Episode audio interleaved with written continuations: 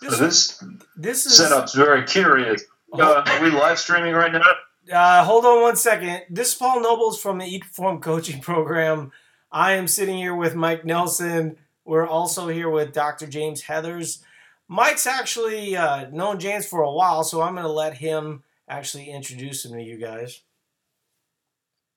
Yeah, I first met, I think it was actually reading some of your stuff online, probably 3 or 4 years ago or something now. So James is very... Say again? It feels like, Mom. It might have been longer. That's usually what people say if they know me. So, so he was very helpful with some of the research I actually did with HRV and also keeping me sane in the entire process. But he has a very unique background in terms of working in different fields. So if you want to give yourself a little introduction in your background there, James, thanks for being on the program tonight. Okay. We'll work our way backwards. I'm a postdoctoral fellow right now, and I work primarily in cardiology, doing heart rate, respiration, coordination stuff. My whole PhD was on HRV, and I did a master's before that. It was in cognitive psychology, and some other stuff that was in exercise, phys, and sports science, and a normal undergraduate degree before that. So put in that's the last 15 years, put in associated and relevant work in around the degrees, and that brings us to right now, which is what you want to talk about, right? Sure. Yeah. Well, right. I think one of the things that, because we definitely want to get into things with you as it relates to psychology and things of that nature, but probably the most relevant thing related to our relationship with customers and part of the thing that we're trying to get coaches, the majority of the people that are going to be listening to this podcast are going to be gym owners. They're going to be people that run businesses. And we're obviously big into heart rate variability as it relates to rest and recovery. Can you kind of give the 101 version of that, right? Because I think there's a lot of gym owners that don't have a good idea of even what it is. And now that you're seeing devices at a relatively low price point that's fairly easy to use, I think it's something that can be real helpful for, a lot of variants as it relates to athletes. Is he not hearing me? Are you all right, James? Sorry, I had some very serious audio trouble there for a second.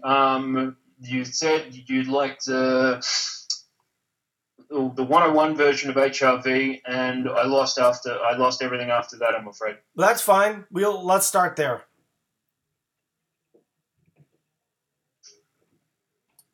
I guess we're having audio trouble. Mike, can you talk to him? Maybe he can hear you better than me.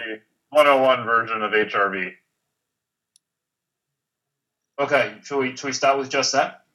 Yep. Right. Always have a great deal of difficulty getting this down somewhere longer than 10 seconds, but shorter than about 10 minutes.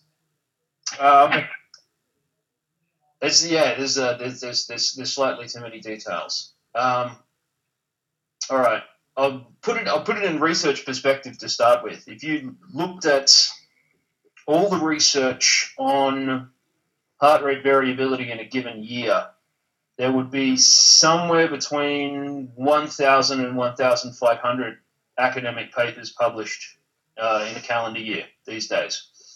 So it's a topic that spans medical physics and biomedical engineering and stuff that we might be more directly interested in, like exercise physiology, different aspects of public health and biomedicine, and psychology.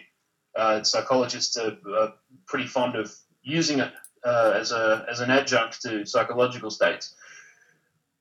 So it's extremely popular, and The reason that it's popular basically is because it's accessible. It's the same reason that we have access to it in a sports science perspective, is the fact that it's very easy to get.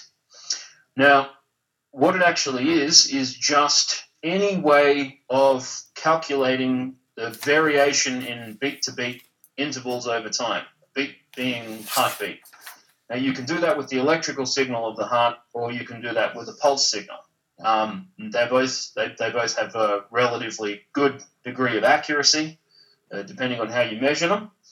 And what it gives you is a reasonably good, and from a medical perspective, a reasonably cheap way of accessing your autonomic state at any given point in time. So there's lots of far more complicated methods that we have of measuring autonomic state. They're a lot more expensive. Some of them give us a lot better information, but none of them are as accessible or as cheap as HRV, and that's why it's used in sports science. There's a lot of better ways to measure how you are at any given point in time. It just costs a lot of money, and you need to do fun things like punch a hole in your leg or fit yourself full of interesting drugs. The reason that it works so well is because the change in these beat-to-beat intervals over time is more or less entirely run by your autonomic nervous system, which is your background nervous system. It's all of your global bodily functions that are operating outside of cognitive control. And in a sports or exercise phys sense, what this generally means is that we are indexing either work at any given point in time, because HRV will go down with aerobic output, or we're indexing recovery.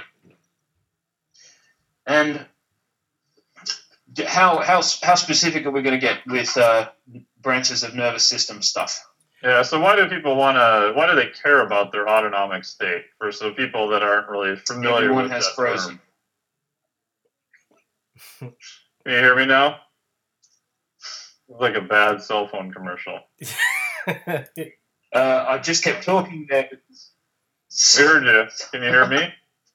I just kept talking there because you were reacting to anything I said. I think it might be the picture freezing. No. Oh, I might have been frozen. I mean, can you hear us now or no? I can. All right. So why do people care about their autonomic state? Why is that important for people that are training or coaching other people? And what exactly does that entail? Basically, the HRV is a good index of cardiac parasympathetic outflow. We know what cardiac means, but parasympathetic is the branch of the autonomic nervous system that generally is responsible for functions at rest. So if you have a lot of that, if you have a lot of HRV, generally you have a lot of modulation of your heartbeat that is only present when you have a high parasympathetic outflow. What it basically means is the more HRV you have, the better recovered you are, probably the better slept you are. And low HRV goes with things like systemic stress and overtraining. And because systemic stress and overtraining are quite reliable and can be really profound as far as physical stimuli goes. I mean, they're much more, in a bodily sense, they're much more significant than something like normal life stress. You're moving, your job is terrible, etc. Overtraining is much more noticeable when it comes to measuring a physical signal. That's why we use HRV to track it. So someone then is, if their HRV is going up, they're becoming more parasympathetic, correct? Because that always trips people up a little bit. And if it's going down, they're becoming more sympathetic and they're becoming more stressed. So you're trying to look at that balance due to training and lifestyle, correct? Yeah, that's the extent of it. There's 100 qualifications we can make to that. Yeah. Because overtraining is so, when it happens properly, it's an extremely significant stressor, which means that HRV is quite crude and it's affected by a lot of different things, but it does mean that we can measure it. So you said HRV is affected by a whole bunch of things. What are So for someone who's kind of training in the gym and kind of doing a quote unquote normal lifestyle, what would be some of the things that could affect their HRV? Pretty much every normal activity of daily living shows up at some point in time. And so do any normal demographic kind of variable will give you a class that you'll fit into. So there's gender and age differences to start with, which are quite profound. It goes down generally, there's more than one kind, and the pattern is different between men and women. You generally have less HRV as you age. So do women have higher HRV, or do guys have higher HRV? For gender generally, men have higher low-frequency HRV, but let's not get into frequency stuff. That'd be a frequency domain one. I saw both Mike's eyebrows go up there, so we're not going to go into frequency analysis. You have more HRV in the morning. You have less immediately after athletic activity. You have substantially less over time immediately after heavy-duty anaerobic activity because of post-exercise oxygen. Yeah. Water consumption affects it. Bladder filling really, really affects it. Food does as well. Not so much. But the simple fact that all of these normal activities have their own autonomic management systems, and the systems have a lot of crossover, so it makes it kind of difficult to measure a lot of the time because the reading that you get is literally affected by everything, which feeds into why most recommendations for measuring it over time recommend you measure at least once a day and you try to be as consistent as possible. Now, there's been a trend recently towards people who you should measure it first thing in the morning and you about the same time of day every day, and you should try and keep all the factors in doing that completely consistent. From a research perspective, that's bang on. That's exactly what we want. When we create laboratory conditions, obviously we can't get people the moment they wake up and get them into a laboratory. That's obviously impossible. So we try and recreate that by dictating what people can and can't eat and what time they do an experiment and what they've had to drink and what medication they're taking and how tired they are and how much exercise they've done. And we have to control all of those things when we have a sample of people doing an experiment. When you're just measuring yourself, you can control the vast majority of them by just doing measurement first thing in the morning. So if anyone's got a protocol that they're using to do that and they're doing morning measurement, that's the right thing to do, basically. I don't think there's a better way. So one question that I had, because we actually, for all of our coaching clients in our group coaching program, we give them HRV devices, and we want that. Which HRV device? The iFleet. Good. and so that's been really popular. Now, a lot of people, just regular folks, will ask, well, why can't I get it off of my Fitbit? And there was a company called FitLinxx out of Boston that was trying to do it with Ampstrip. I don't know if you're familiar with that. And then they ultimately struggled. Go ahead. I consulted on that project. I thought the build was very cool. It was a lovely. I got to pull one apart when I saw it at the at the office. That was a lovely piece of hardware, and I have no insight into what happened to it because I don't have ongoing contact with the people who work there. It's perfectly possible to do that now, to build an ECG, like a proper heart rate monitor, a medical heart rate monitor, as opposed to a pulse monitor. It's possible to build one of those into a Band-Aid size thing. And there's a few companies that are also doing similar sorts of builds.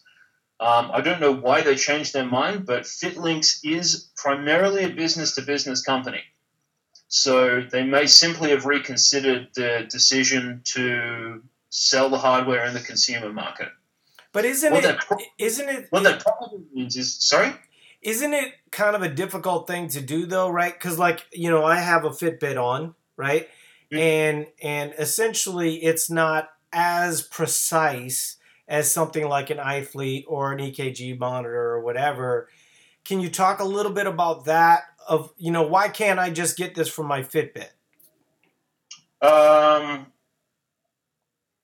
You need a certain degree of precision when you do this.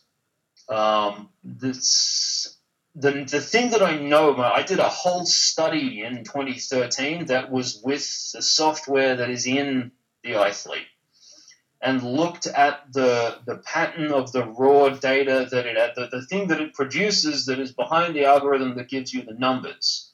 And that checks out 100%. It's good quality. The assumptions that Simon's made when he stuck the software and hardware together make sense from a research perspective. So I can say that's good. I don't think there's other people doing pulse monitoring stuff who really do that. The other advantage, and this is, I'm going to have to get a little bit technical, but it's only going to last for 30 seconds. The other advantage is the iFleet plug-in finger thing that you have has a polling rate that's really high for a pulse monitor. Now, other builds are not as accurate. They're not sampling as often to try and create a heartbeat to make a series of heartbeats over time. And that only matters a little when everything's okay, but when you start to sample slowly, but it's like anything else. When you start to lose precision, the individual beats, you start to lose accuracy of the whole system. Now, other things may be good, but in my experience with, especially working with corporate clients and looking at the real guts of these systems, there's absolutely no reason why anyone would want to make it accurate. It's not a focus for the people who are building these devices. The vast majority of the time, they're trying to build something that gives you your heart rate over time so you can do an aerobic training zone. That is 90% of what they're considering when they build the hardware in the first place. So if I was in your position and I had to give something to someone to do it, I'd absolutely use the iFleet because I know it works. And most of these things are at about the same sort of price point. So look, there's no reason to argue with accuracy. I can get a lot more precious about accurate on a research level. We have a normal ECGs that don't do. It's not 500 hertz. It's more like 40,000 hertz. But there's a real big drop off at some point in time with how much accuracy you need. And you've picked something that fits the bill very well. Yeah, I think, what people see is that there's a lot of things that are measuring their heart rate, right? So they've got a heart rate strap or they've got, light sensors on their wrist or something like this. Yeah. And what I don't think that they understand is that it's actually a pretty difficult problem. Am I correct in stating that? Or do you see it as relatively simple? If you're me and you write your own software to deal with it, it's relatively straightforward. If you've got a consumer device that's giving you a number and it's going, oh, you've got a 37. Well done, you've got a 37. Interpreting a 37 can be challenging. You just have to start with the right hardware, basically. Yeah. So I think I think the thing that's great about the price points, and I like Simon as much as the next guy, but as far as I'm concerned, what I would like to see for clients is kind of measurable data that we can interpret and then give them some feedback on, right? That's the general idea. And I think for most coaches, that's what it is. When the iFleet was, mid $200, it wasn't really that accessible. Now we're looking at $69.95 for a finger monitor. I think that's within the realm of anybody's accessibility. And I think that if you have a client, as an example, like one of the things that I was going to ask you about, it seems like day-to-day training There's a few things that people concern themselves with. I mean, obviously, you know, in the case of the iFleet, we'll talk about that because that's something that I know fairly well, right? And just in terms of like the general interpretation. But you got red, amber, green. Talk to me a little bit about, if you're training, do you want to get to red occasionally? I mean, wouldn't that be a sign that you've stressed your system enough to potentially adapt to it? Or is that something that you would kind of want to stay away from? Okay, this is where... That's a really good question. I think the serious answer to that is this is where auto-regulation comes in. I've trained with people who are unkillable and have gone way through someone turns up at the gym and they're going to go, oh, I'm just going to cut a second session because my friend is here. We're going to do some other stuff.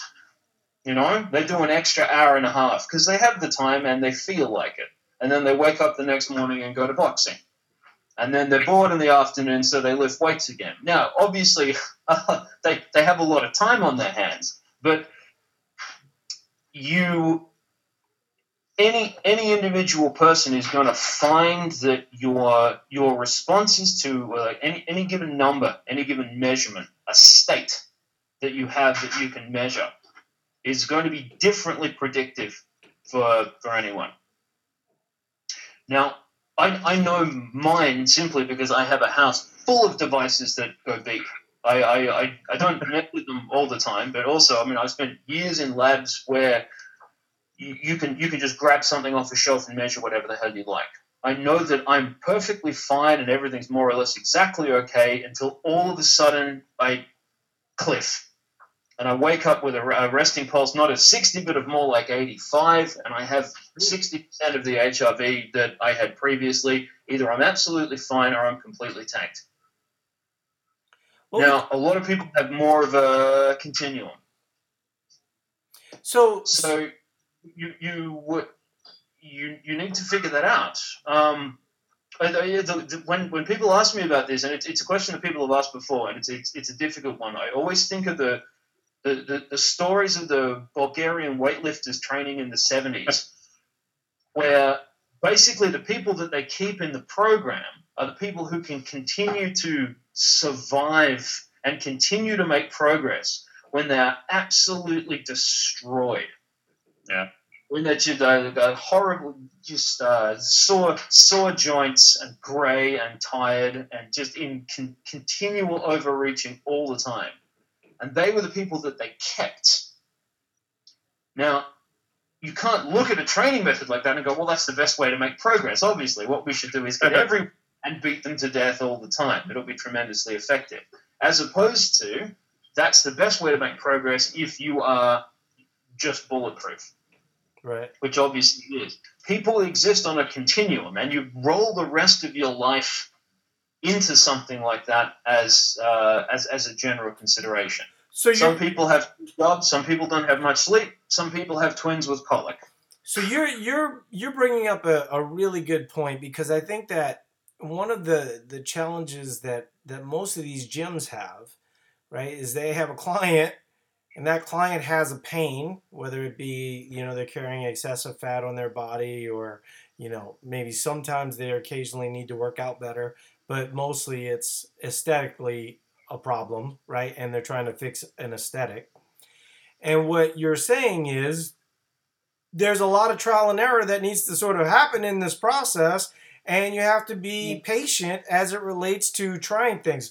One of the things, I mean, I don't know how familiar you are with Eat to Perform. I'm sure Mike has had some discussion with you. But in general, what we try to do is actually our emphasis is more reverse dieting, and really kind of getting people to their peak state as it relates to athletic ability and, you know, kind of getting their metabolism rolling. Through my experience with HRV, which is fairly limited as it relates to yours, the biggest factors almost always aren't working out. right? It's almost always sleep. It's almost always stress. It's almost always the kid waking you up in the middle of the night, right? And what I'll often see is that it's actually delayed one day, right? So like I'll wake up, you know, after 4 hours sleep, my daughter wakes me up, I do my HRV, and it's like, great, you know, best it's ever been. And I'm like, but I only slept 4 hours. And then all of a sudden I have to get through the rest of that day. I wake up the next day and then all of a sudden I see the red. Can you talk a little bit about that? I would have to speculate to talk about individual processes that could make that happen. And we can't do that. But we can speculate. What's that? I said you can speculate. I give you permission. This is just a podcast that like 40. This is like a podcast that 40 people listen to. I'll do better than speculate. I'll be anecdotal as well, which is something I very rarely. Going beyond. This is I've had to fly a lot. Most scientists that go to conferences and travel around and do that stuff and that live in multiple cities have to. I hate planes and I can't sleep on them. The vast majority of the time I'm awake the whole time. If you've ever flown to Australia, you'll know that the flight time to Australia, especially from the continental United States, a lot of the time, if you get the good flight from Dallas, it is a 16-hour flight. Yeah. I do not sleep for more than 5 or 6 minutes at a time for one of these things. I turn up in Australia, I'm absolutely fine immediately for the simple reason that I stay awake as long as I conveniently have to. The next day, I am a mess. And I can go to sleep and wake up at the exact this is the correct jet lag time thing. Oh, I don't have any jet lag. I've gone to sleep at the right time and woken up at the right time. And I wake up, and even if I just take my morning pulse, it is 85. You do have a grace period before you're completely ruined like that, but you do eventually pay for it. My speculation is that there's something... It's probably an inflammatory process somewhere, because of the amount of time that it takes. The delay. Yeah, but it definitely swings through and gets you. Well, I'm not at all surprised to find that you get your day off and you feel perfectly okay. But the swing back is a real bitch on something like that. So, and how you choose to deal with it, how you can deal with it and still remain functional, is very much a matter of individual differences and circumstances. So most people who are training hard try to maintain all the other factors that they can control to stop stuff like that being as significant as it could. Right. Yeah. So I mean, a lot of the time, that's all you can control. Very few people are professional athletes who are making enough money to do athletic endeavor for a living. Everyone else has to live. And you cut the corners that you have to be alive. I mean, multiple jobs, bad circumstances, and children are the other heavy-duty ones. You know? Yeah. No, there's an awful lot of work on how shift workers die early. Right. Very early. Now, so there's a lot of research on that. It's really scary. You're bringing up an interesting point that I bring up to a lot of CrossFit Games athletes. One of the things that happens with CrossFit Games athletes is you have kind of this big, you know, event that can potentially get you a lot of exposure on television and potentially make you $250,000, okay? But there's also a lot of these other little events all throughout the world. And a lot of the time, sponsors ask them at very little pay to go to these events. And it's sort of like what you're saying. If you know that air flights aren't the best, if you know that you don't sleep well in a hotel, you know, all these different things. So now all of a sudden you go to this event you know, which is 3-4 hours away from your home. You're in an uncomfortable place for 3 hours and 3 days. And then you come back and it might take you days to recover from that bad state. And, you know, one of the arguments that I always make is that's why you don't see Rich Froning doing a lot of these things. You don't see the best of the best doing this kind of stuff because they want to be able to control their environment. Is that sort of what you were saying?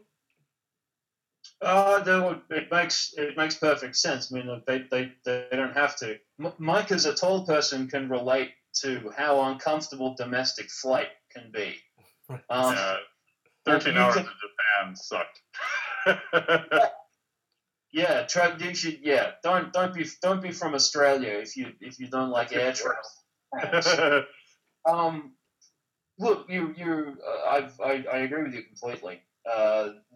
It's a problem of, I mean, if you're in the circumstances that require you to endure them to come up, rather than being there in the first place. Some of these things are self-perpetuating.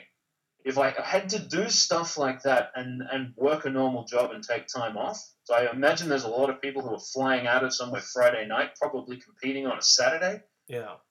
Maybe checking into a hotel in a town they've never been before at 11 on a Friday night, waking up Saturday morning and trying to get a cab in a town they've never been to before to get to a venue they don't know where it is. Yeah, yeah. Strongman is exactly the same when it comes to things. You know, if you're 6'9", a lot of the time you get to do 2 or 3 nationals things a year, but everyone else is working for a living. But see, the problem with what you're saying, just to interrupt you for just a second, the reward in strongman isn't very high, right? Whereas reward in CrossFit actually tends to be fairly high. And so if I'm talking to a person and they're 18th best in the world last year. The difference between 18th best and first, you know, could be those 4 different events that they're going to that's not allowing them to recover and things of that nature. So that's sort of the argument that I always make. So we do try to kind of keep this down to about an hour. We did get started a little bit late. When Mike started talking to me about HRV and what you'd be talking about, he started talking about the psychological implications of HRV and the relationship there. And that, like, I gotta say, as kind of just a normal person who's a pretend nerd, you know, I didn't see the relationship. Talk to me, because it sounds like that's kind of a big deal. The psychology research. Yeah. Yeah, look, that's where I started. There's a... Obviously, when the interest in HRV for research started with directly cardiac stuff, but moved fairly quickly into different aspects of human interaction for a number of reasons. The main one being there's a series of hypotheses about what you can measure about autonomic outflow and what a person's doing, so especially with regards to the emotional content of what they're doing at any given point in time. There's relationships with emotion, there's relationships with empathy, and there's deficits when you, especially with anxiety, is a big one as well. You see something of an HRV deficit with depression, but it's less straightforward. So it's not simply a matter of physical stresses. You have in the psychophysiological sphere, it's really difficult to sum it all up. A lot of, because this is the problem is that there's a lot of central theories on this, and I believe parts of them and I don't believe other parts of them, and they summarize extremely poorly. But basically, as much as the autonomic nervous system is involved in physical activity, it's also involved in emotional, face-to-face, human interactive activity as well. how that works a lot of the time, I'm hugely skeptical about a lot of the stuff that people publish, but there are some really very solid and straightforward results, especially with any psychological condition that has an element of anxiety or panic. Those things show up really clearly in HRV. Can what do you see there? Yeah. The vast majority of the time in any situation where you are in anxious anticipation of something, you see a deficit. You see HRV go down. And that generalizes fairly well over different conditions and different kinds of studies. And that's one of the central components of the concept of what anxiety is in the first place. It's worrying about something that you can't control, that is prospective, and it seems like it has a relationship. I have a client who has anxiety, and I know their baseline HRV is not real high. Would increasing their baseline HRV over time give them more of a kind of a buffer zone to help with those possibly events or things that they feel anxiety about? You don't ask easy questions, do you? That's the kind of thing where if we wanted to answer that, we try and formalize it in some general sense and find a sample of people and study it. Right. I try not to think of heart rate variability over time is a kind of a reserve of something that you can build that will go out and build resilience in other areas. It's the difference between it being a phenomenon and an epiphenomenon. So what's the difference for those two for people listening?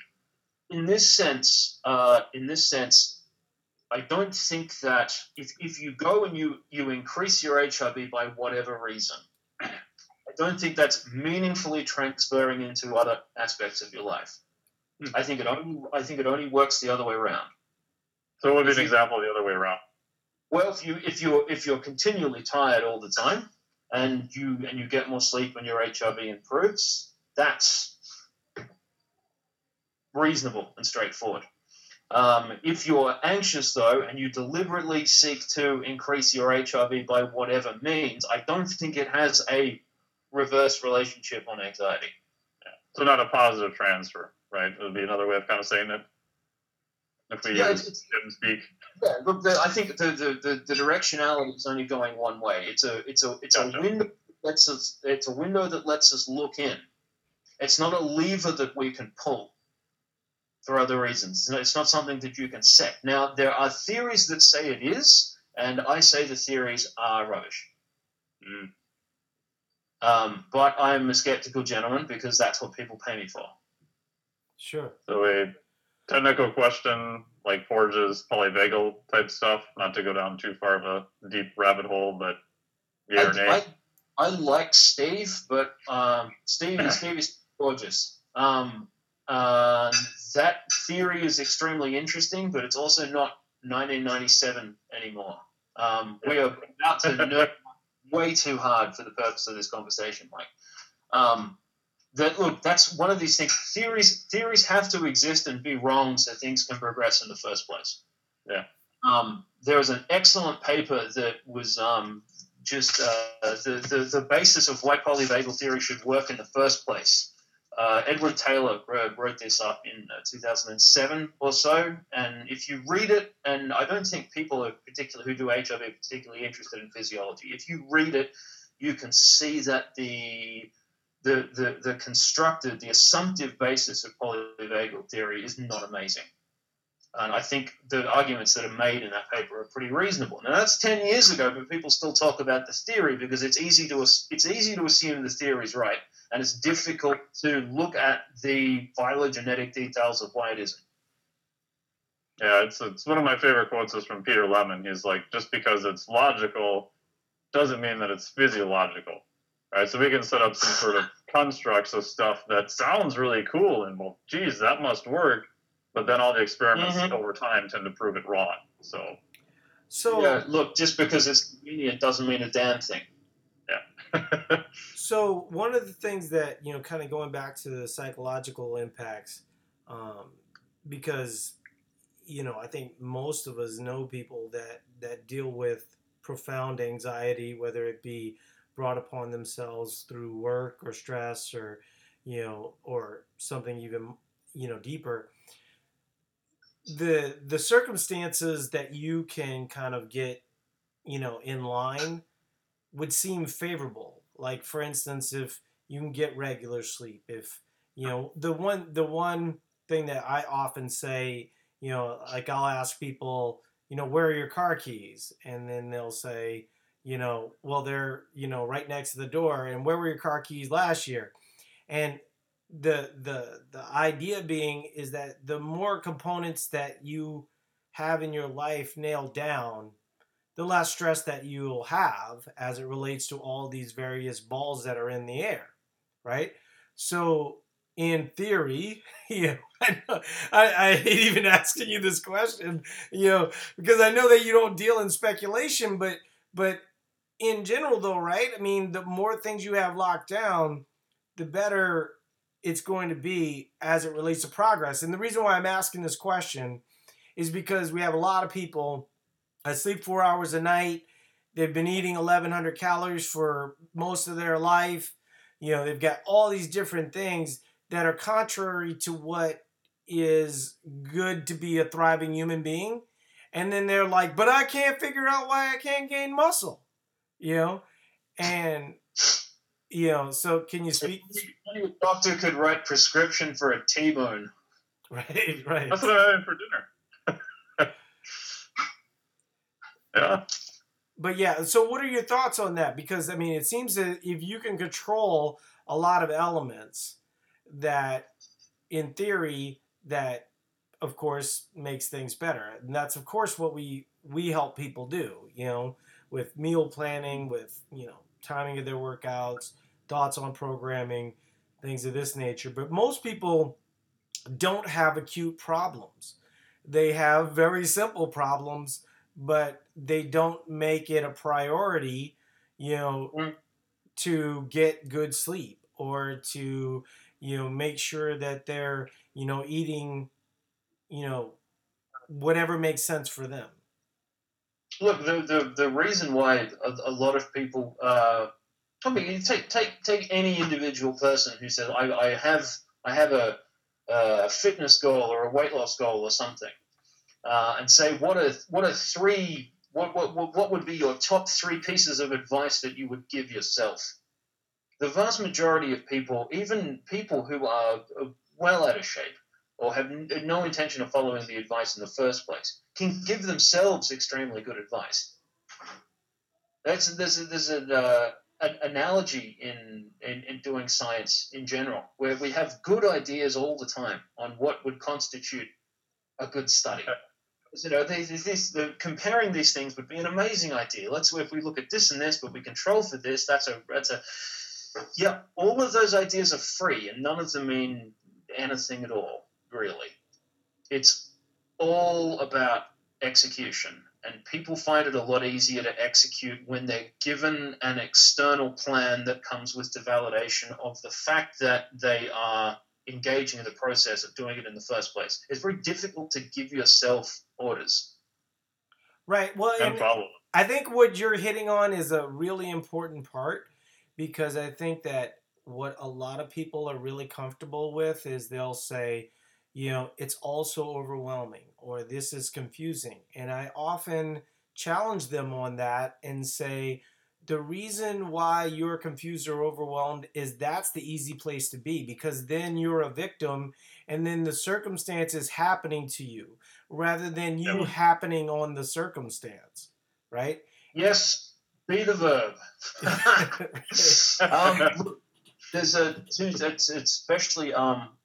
Especially when I ran lab stuff, and I would continually have people who are running studies who need to make technical decisions all the time. There's just two words at a principle that it's the center of, like, how do we do this thing? Multiple questions for days and days turned into weeks and months. How do we do this thing? What do I do here? What's the process? So 2 words: action bias. what's the best idea? Oh no, I won't do it right now in case they stuff it up. You can always do it. Again, the last thing you want to be is like, well, I have to wait for them to come back to make a decision about it. I'm not sure. I need an email from the person. Action bias. Action bias simply means that if you need to make a decision about how to do it, the best thing you can do is start. Right. A lot of the time, it's possible to row it back if you get it wrong anyway. It goes on to it may not be perfect, and maybe 2 steps forward and 1 step back. No, but you need to simply in terms of the process of how does the next individual thing need to be achieved? Action bias. So you're bringing up. I don't have a perfect training program. Well, go and do an imperfect one. Right. You're bringing up a good point, though, because I think that what's going to happen, okay, we're a couple weeks away from the new year, and a lot of people are going to want to start resolutions. And then within weeks, they're going to break those resolutions. And so somebody was asking me, how would I set up a 30-day challenge? And if you don't know anything about Eat to Perform, but we're kind of anti that kind of thing, right? We're more in the long-term process. And I said, well, what I would do is I would do an anti-resolution challenge. And the idea being that the more rigid that you are, the less likely you are to appreciate trial and error, you know? That. Yeah. Well, it's probably going to happen because usually I come up with these crazy ideas and I actually have the marketing savvy to pull it off. So, but I really think that, you know, when you look at dieting protocols, we had a researcher from the University of Minnesota, and she talked about willpower, and she talked about, people and their ability to stick to diets and the success rate of dieting and all these other types of things. And she said something that was really interesting. And I think that it was the takeaway from her discussion is that if you're Weight Watchers, really, when someone fails doing Weight Watchers, they never blame Weight Watchers. They never go, oh, I didn't do well on Weight Watchers, right? They go, I failed. And then they go, well, the only thing that ever worked for me was Weight Watchers. And I'm like, if you have to use Weight Watchers twice, it didn't work for you, right? And so that's what Tracy was saying, was that she was saying that their business model is people failing at diets because the emphasis, and you hear this a lot with fitness trainers and stuff like this, is when somebody doesn't have success, well, you didn't.